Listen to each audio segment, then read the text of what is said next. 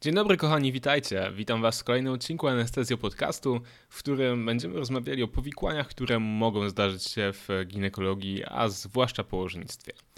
E, w dzisiejszym odcinku powiemy sobie o właściwie czterech ważnych punktach. Po pierwsze, powiemy sobie o chorobach, które mogą pojawić się w ciąży i um, które zawierają w sobie powikłania, które są związane z nadciśnieniem tętniczym. Powiemy sobie o możliwości wystąpienia zatoru płynem owodniowym, o możliwości pęknięcia macicy i co bardzo ważne i wiążące się też z dużą potencjalną śmiertelnością, o krwawieniach poporodowych czy okołoporodowych u matek. No więc zaczynamy. Po pierwsze, w kwestii nadciśnienia. Wyróżniamy kilka chorób, które są związane czy też uwarunkowane nadciśnieniem, które pojawia się dopiero w ciąży. E, musimy odróżnić nadciśnienie, które pojawia się w ciąży i nadciśnienie, które istniało przed ciążą i ewentualnie w ciąży ulega pewnemu pogorszeniu. Mówimy o nadciśnieniu indukowanym ciążą, które może występować w około 8% wszystkich ciąż w krajach zachodnich e, i które odpowiada czy może odpowiadać i z, z, nim możemy związać w pewien sposób 25% wszystkich zgonów matek, które, yy, które umrą w okresie okołoporodowym. Nad ciśnieniem indukowanym ciążą określamy ciśnienie powyżej 140 na 90, które utrzymuje się bez białkomoczu w okresie ciąży po 20 tygodniu i może utrzymywać się do 12 tygodni po porodzie. Co ważne, 50% z tych przypadków nadciśnienia indukowanego ciążą rozwinie się później do stanu przedrzucawkowego. Jakie są więc czynniki ryzyka? Bo wiadomo, że nie u każdej kobiety, a właściwie u większości nie, takie nadciśnienie indukowane ciążą zaistnieje. No więc czynnikami ryzyka jest zespół antyfosfolipidowy, jest stan przedrzucawkowy w wywiadzie, czyli w poprzedniej ciąży na przykład, jest BMI powyżej 35, czyli kobiety otyłe, których wśród matek no, pojawia się coraz więcej. Jest cukrzyca i to zarówno cukrzyca ciążowa, jak i cukrzyca występująca już przed ciążą. Jest obciążenie rodzinne nadciśnieniem, a w szczególności nadciśnieniem ciążowym. E, jest to też pierwsza ciąża i wiek powyżej 40 lat. Czy więc zawsze takie naciśnienie należy leczyć? Leczenie wdrażamy właściwie dopiero wtedy, kiedy ciśnienie skurczowe wynosi powyżej 170 lub rozkurczowe powyżej 110, albo odpowiednio o 10 niżej, czyli 160 na 100, kiedy naciśnienie istniało już przed ciążą, albo występuje taka szczególna konstelacja objawów, e, łącznie z cukrzycą i współwystępującą chorobą nerek. Wartości docelowe wcale nie są bardzo niskie, bo e, ciśnienie rozkurczowe chcemy obniżyć w ten sposób, żeby mieściło się ono w przedziale między 90 a 105, a ciśnienie skurczowe obniżamy po prostu o 10%. Bardzo ważne jest to, żebyśmy w leczeniu nie stosowali diuretyków i inhibitorów konwertazy angiotensyny, bo są to leki teratogenne. Dlatego pierwszym wyborem zawsze będzie alfa-metyldopa, którą podajemy 4 razy na dobę po 250 do 500 mg, czyli dawka maksymalna alfa-metyldopy wynosi 2 gramy na dobę. Natomiast oprócz tego możemy podać metoprolol albo nifedypinę, ale tylko taką o przedłużonym uwalnianiu, jako alternatywę do leczenia, e, do leczenia alfa-metyldopą. W leczeniu ostrych stanów stosujemy w pierwszym wyborze hydralazynę albo dihydralazynę. Możemy podać 5 mg dożylnie jako bolus, a następnie ustawić wlew ciągły od 2 do 20 mg na godzinę, podając maksymalnie 200 mg przez dobę. W leczeniu stanów nagłych możemy użyć także labetalolu. Innym powikłaniem związanym z naciśnieniem, które rozwija się najczęściej z naciśnienia indukowanego ciążą jest stan przedrzucawkowy. Stan przedrzucawkowy to 5 do 10% przypadków. Pojawia się również po 20 tygodniu ciąży, ale najczęściej dopiero w tygodniu 32 i jest spowodowany nierównowagą u kobiety ciężarnej między czynnikami angiogennymi i antyangiogennymi oraz uogólnionym skurczem tętnic. Do tego nadciśnienia tętniczego dokłada się białkomocz, który w tym przypadku przekracza 300 mg na dobę i hipoproteinemia, która jest związana z, tym, z tą zwiększoną utratą białka. E, ważne dla nas jako anestezjologów jest też to, że przez hipoproteinemię e, kobieta ma mniej albumin i ryzykujemy przedawkowanie leków, które są wiązane z białkami osocza. zwłaszcza, że generalnie z powodu delucji poziom albuminu kobiety ciężarnej i tak już jest niższy.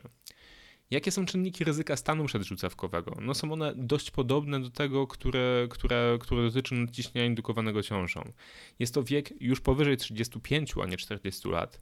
Jest to ciąża mnoga, jest e, to nikotynizm, oczywiście cukrzyca, ale też wady płodu.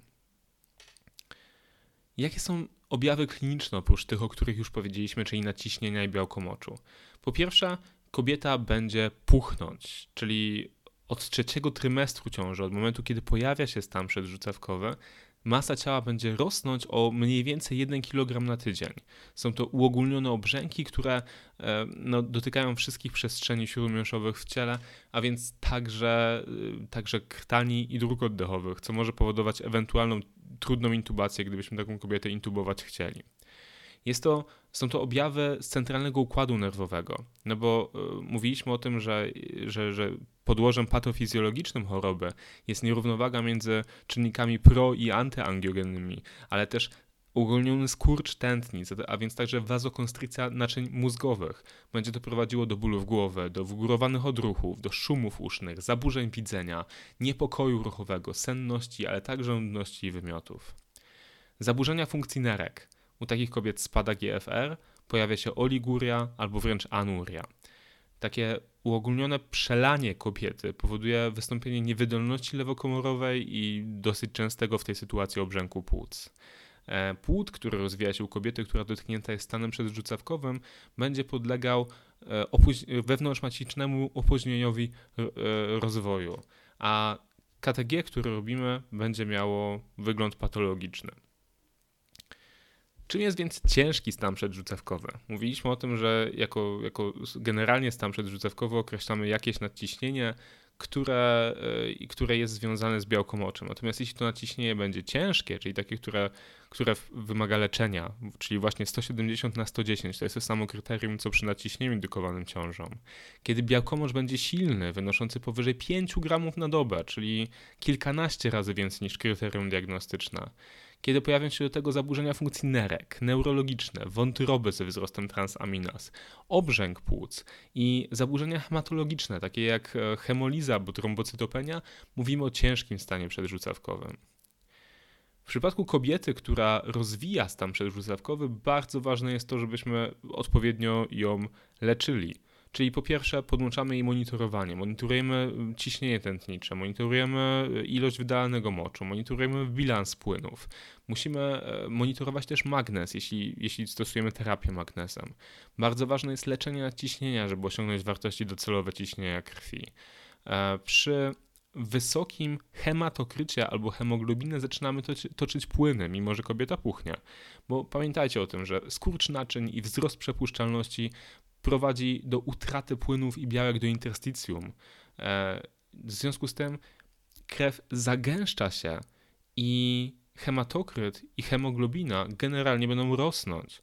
W związku z tym kobieta w ciąży, która ma hematokryt 38%, to jest kobieta, która już potrzebuje przetoczenia płynów jeśli do stanu przedrzucawkowego dochodzi wcześniej, czyli powiedzmy niedaleko po tym 20 tygodniu ciąży, to od 23 tygodnia możliwa jest stymulacja dojrzewania płuc beta-metazonem. Podajemy 2 razy 12 mg dożylnie i w ciągu 10 dni mniej więcej możemy tę dawkę jeszcze raz powtórzyć. Jedyną terapią przyczynową stanu przedrzucawkowego i ciężkiego stanu przedrzucawkowego jest oczywiście poród.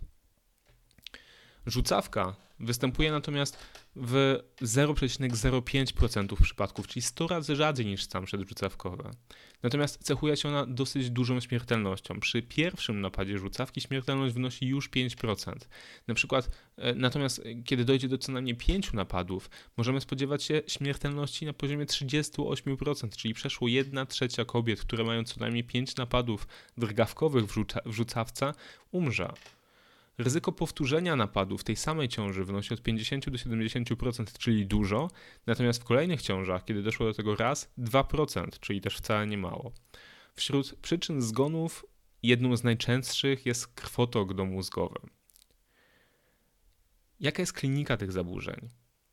w większości przypadków pierwszym objawem, który się pojawia, to wcale niekoniecznie jest objaw związany z nadciśnieniem, ponieważ pierwszym objawem jest ból nadbrzusza, który związany jest z obrzękiem wątroby, z zastoju w, krążeniu wątrobowym, z wysokim alatem i aspatem.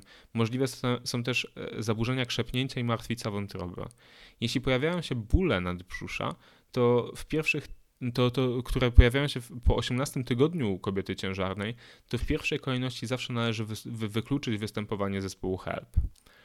E, natomiast innymi objawami rzucawki są oczywiście drgawki, które są dość charakterystyczne dla tej choroby, a także sinica, przygryzienie języka, śpiączka.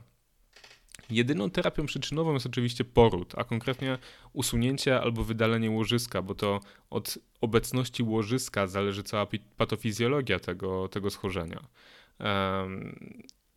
Patofizjologia opiera się na tym, że hipoperfuzja łożyska powoduje zwężenie naczyń.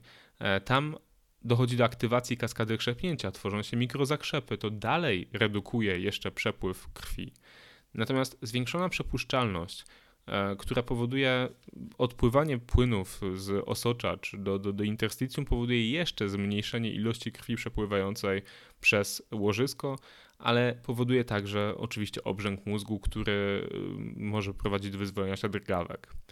Terapia przeciwnadciśnieniowa, przeciwdrgawkowa tak jak mówiliśmy w jednym z poprzednich odcinków, bezpieczny u kobiety w ciąży jest diazepam w dawce do 10 mg dożylnie albo midazolam w dawce do 5 mg dożylnie.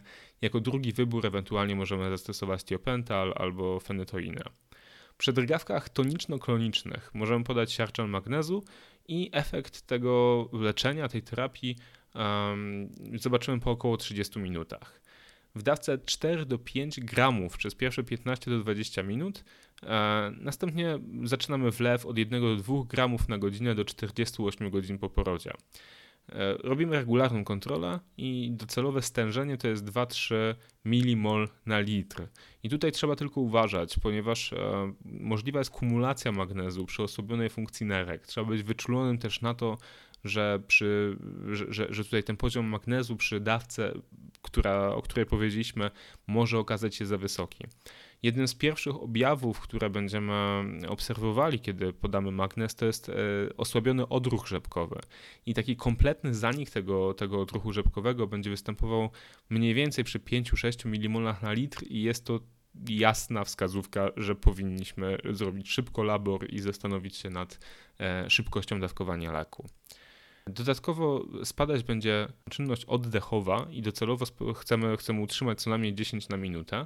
I w przypadku, kiedy już ten lek przedawkowujemy, to antidotum na niego stanowi glukonian wapnia 10%, którego podajemy w ilości od 10 do 20 ml e, i, i to może szybko pomóc odwrócić e, negatywne skutki przedawkowania e, siarczanu magnezu.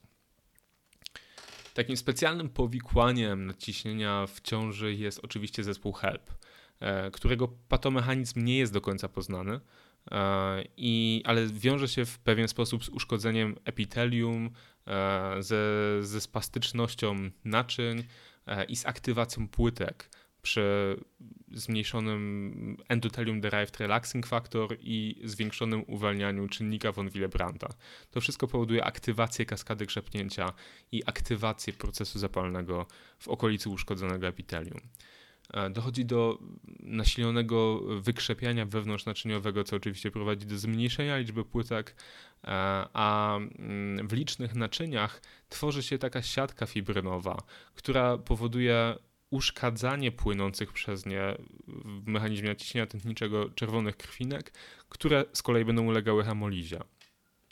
Natomiast ta fibryna, która gromadzi się w naczyniach wątroby, powoduje powstanie e, powstaje zastoju w tym krążeniu wątrobowym dodatkowo dochodzą do tego wszystkiego jeszcze te mikroangiopatia i e, to wszystko prowadzi do, do apoptozy przez udział czynnika TNF-alfa. E, problem, który tutaj mamy klinicznie, to jest hemoliza, podwyższone enzymy wątrobowe związane oczywiście z uszkodzeniem wątroby i niskie płytki, które z definicji powinny wynosić poniżej 100 tysięcy, natomiast ewentualnie może być to, czy możemy diagnozować chorobę przy poziomie poniżej 150 tysięcy, podczas kiedy spełnione są pozostałe dwa kryteria. W 90% objawów w 90% przypadków znowu pierwszym objawem będzie tylko ból nadbrzusza. I relatywnie często w tym przypadku ten ból nadbrzusza jest jedynym objawem, który pojawia się dodatkowo bez nadciśnienia i bez białkomoczu lub bez białkomoczu. To może dotyczyć nawet jednej trzeciej przypadków, że, że któryś przynajmniej z tych objawów nie jest dostępny i dlatego trzeba być bardzo wyczulonym i nie lekceważyć takich objawów. Przy każdym bólu brzucha kobiety ciężarnej po 18 tygodniu ciąży wyklucz zespół HELP. Jaka jest terapia tego schorzenia? Po pierwsze, kiedy tylko jest to możliwe, niech rodzi Oczywiście rodzić może mniej więcej od 34 tygodnia, żeby było to bezpieczne dla dziecka, więc czasami trzeba się trochę z tym, z, tym, z, tym, z tą rzucawką przebujać. Terapia oczywiście przeciw, przeciwnadciśnieniowa, przeciwdrgawkowa, e, podajemy glukokortykosteroidy w 3-4 razy na dzień po 8 mg deksa, co ma zapobiegać powstawaniu obrzęku mózgu i no ostrożnie z płynami, bo, bo ten obrzęk mózgu możemy, możemy wywołać. Jakie jest postępowanie anestezjologiczne w tych wszystkich chorobach, które są związane z nadciśnieniem? Przy łagodnym stanie przedrzucawkowym, czyli wtedy, kiedy y, zasadniczo nie mamy białko moczu powyżej 5 gramów, uszkodzeń wielonarządowych i ciśnienia powyżej 170 na 110, możemy rozważyć poród naturalny e, z, z analgezją zewnątrzoponową, jeśli pacjentka nie krwawi, w sensie jeśli sytuacja skrwawienia jest w porządku. E, w tej sytuacji, kiedy decydujemy się na poród naturalny, warto jest obniżyć lekami ciśnienie około 20%. W przypadku ciężkiego stanu e, przedrzucawkowego, przedrzucawkowego, czyli przypomnijmy kryteria, ciśnienie 170 na 110, białkomocz powyżej 5 gramów, e, dodatkowo uszkodzenia narządowe, czyli uszkodzenia funkcji nerek, wątroby, w tym przypadku będziemy musieli e, rozważyć cięcie w znieczuleniu podpajeczynówkowym i tylko wtedy, jeśli trombocyty wynoszą powyżej 100 tysięcy. W innym przypadku cięcie w znieczuleniu ogólnym. Musimy uważać na to, żeby ta kobieta miała podane odpowiednią ilość płynów, czyli kiedy hematokryt wynosi powyżej 38% płyny. No i jeśli dochodzi do, do zespołu HELP, albo jeśli są przeciwwskazania do, do, do, do znieczulenia regionalnego, to robimy znieczulenie ogólne. Wtedy robimy je tiopentalem, nie podajemy ketaminy, która może podnosić ciśnienia tętnicza. To oczywiście wiąże się z wygórowaną z wygórowanym odruchem na, na intubację czy na laryngoskopię. W związku z tym przed lub w trakcie indukcji podajemy remifentanyl, który ma zmniejszyć ten odruch, a jego wpływ na płód jest zasadniczo umiarkowany, chociaż oczywiście musimy liczyć się z tym, że płód może być sedowany po użyciu remifentanylu przynajmniej przez jakiś czas po porodzie. W czasie znieczulenia, e, znieczulenia ogólnego należy wyłączyć magnez i włączyć go zaraz po zakończeniu operacji z powrotem. I ważne jest to, że zarówno magnez, jak i diazepam wydłużają działanie zwiotów.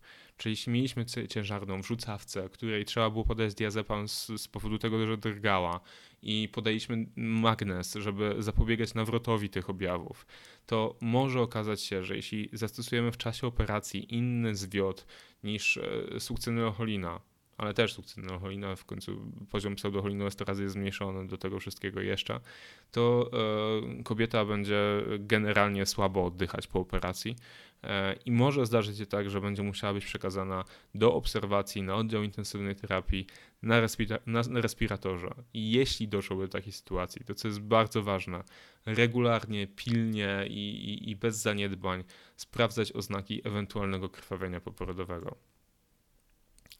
No dobrze, pierwszą mamy załatwione, ojej, już 19 minut. W związku z tym lecimy dalej. Zator płynem owodniowym zdarza się w około 8 przypadkach na 100 tysięcy żywych porodów, czyli jest to rzadkie, ale bardzo ciężkie powikłanie, które cechuje się śmiertelnością 60 do 80%, a 85% przeżywających kobiet będzie miało ciężkie, trwałe powikłania neurologiczne. Skąd to się bierze w ogóle? W połączeniu maciczno-łożyskowym są, są zatoki żylne, które w różnych sytuacjach mogą się otworzyć. Mogą, położyć się, mogą otworzyć się przy porodach powikłanych, przy porodach operacyjnych, mogą otworzyć się przy cięciu cesarskim, ale także przy porodzie naturalnym. Płyn owodniowy razem z tkankowym aktywatorem e, plazminogenu, z czynnikiem tkankowym, z substancją aktywującą czynnik 10 przedostają się do krążenia matczynego, powodując rozsiane wykrzepianie wewnątrznaczyniowe zarówno bezpośrednio, jak i na drodze zależnie od cytokin. Mamy ostre i niespecyficzne objawy. Niewydolność oddechowa, niewydolność serca, ostre powikłania neurologiczne, może dojść też do atonii macicy. E, I jakby to wszystko do kupy jest ciężkim stanem zagrażającym życiu, które, w którym no, nie bardzo mamy jak pomóc. Leczymy właściwie tylko i wyłącznie objawowo. A jedynym, pe, jedyną pewną diagnostyką jest to, że wykażemy tkanki płodu we krwi matki, na przykład w, w aspiracie z e, cewnika centralnego. Dalej, pęknięcie macicy. Zdarza się bardzo rzadko, jeśli patrzy się na liczbę, bo od 0,03 do 0,08% przypadków śmiertelność matek wynosi 10%, a płodu aż 50%. Czynnikami ryzyka w tym przypadku jest stan po cięciu, stan po usunięciu mięśniaków, czyli generalnie stany po innych operacjach na macicy, stan po traumie na macicy, na przykład w przypadku wypadku komunikacyjnego albo w przypadku traumy ginekologicznej albo położniczej, lub też wtedy, kiedy łożysko będzie w jakiejś starej bliźnie operacyjnej. W klinice mamy tak silne bóle skurczowe, które są, są, są, są i nagle ich nie ma. Nagle puszczają. Nagła ulga to jest jeden z najbardziej charakterystycznych objawów pęknięcia macicy. Możliwa jest palpacja części ciała płodu bezpośrednio pod powłokami, czyli tam, gdzie powinna być macica, czujemy bezpośrednio nóżkę, główkę, cokolwiek innego. Jedyną terapią jest cięcie na CITO i neonatolodzy muszą być już obok i muszą być gotowi do podjęcia reanimacji. Moi drodzy, co prawda oryginalnie to nagranie ma jeszcze jakieś 17 minut, ale postanowiłem nie katować was 40 minutami naraz i krwawienia um, przenieść do kolejnego odcinka. Także dzisiaj skończymy na tym, pożegnamy się i no już niebawem wrzucę następny odcinek dotyczący krwawień poporodowych i chciałbym, żebyście dobrze spędzili czas do tego momentu. Żegnam się z wami, do usłyszenia.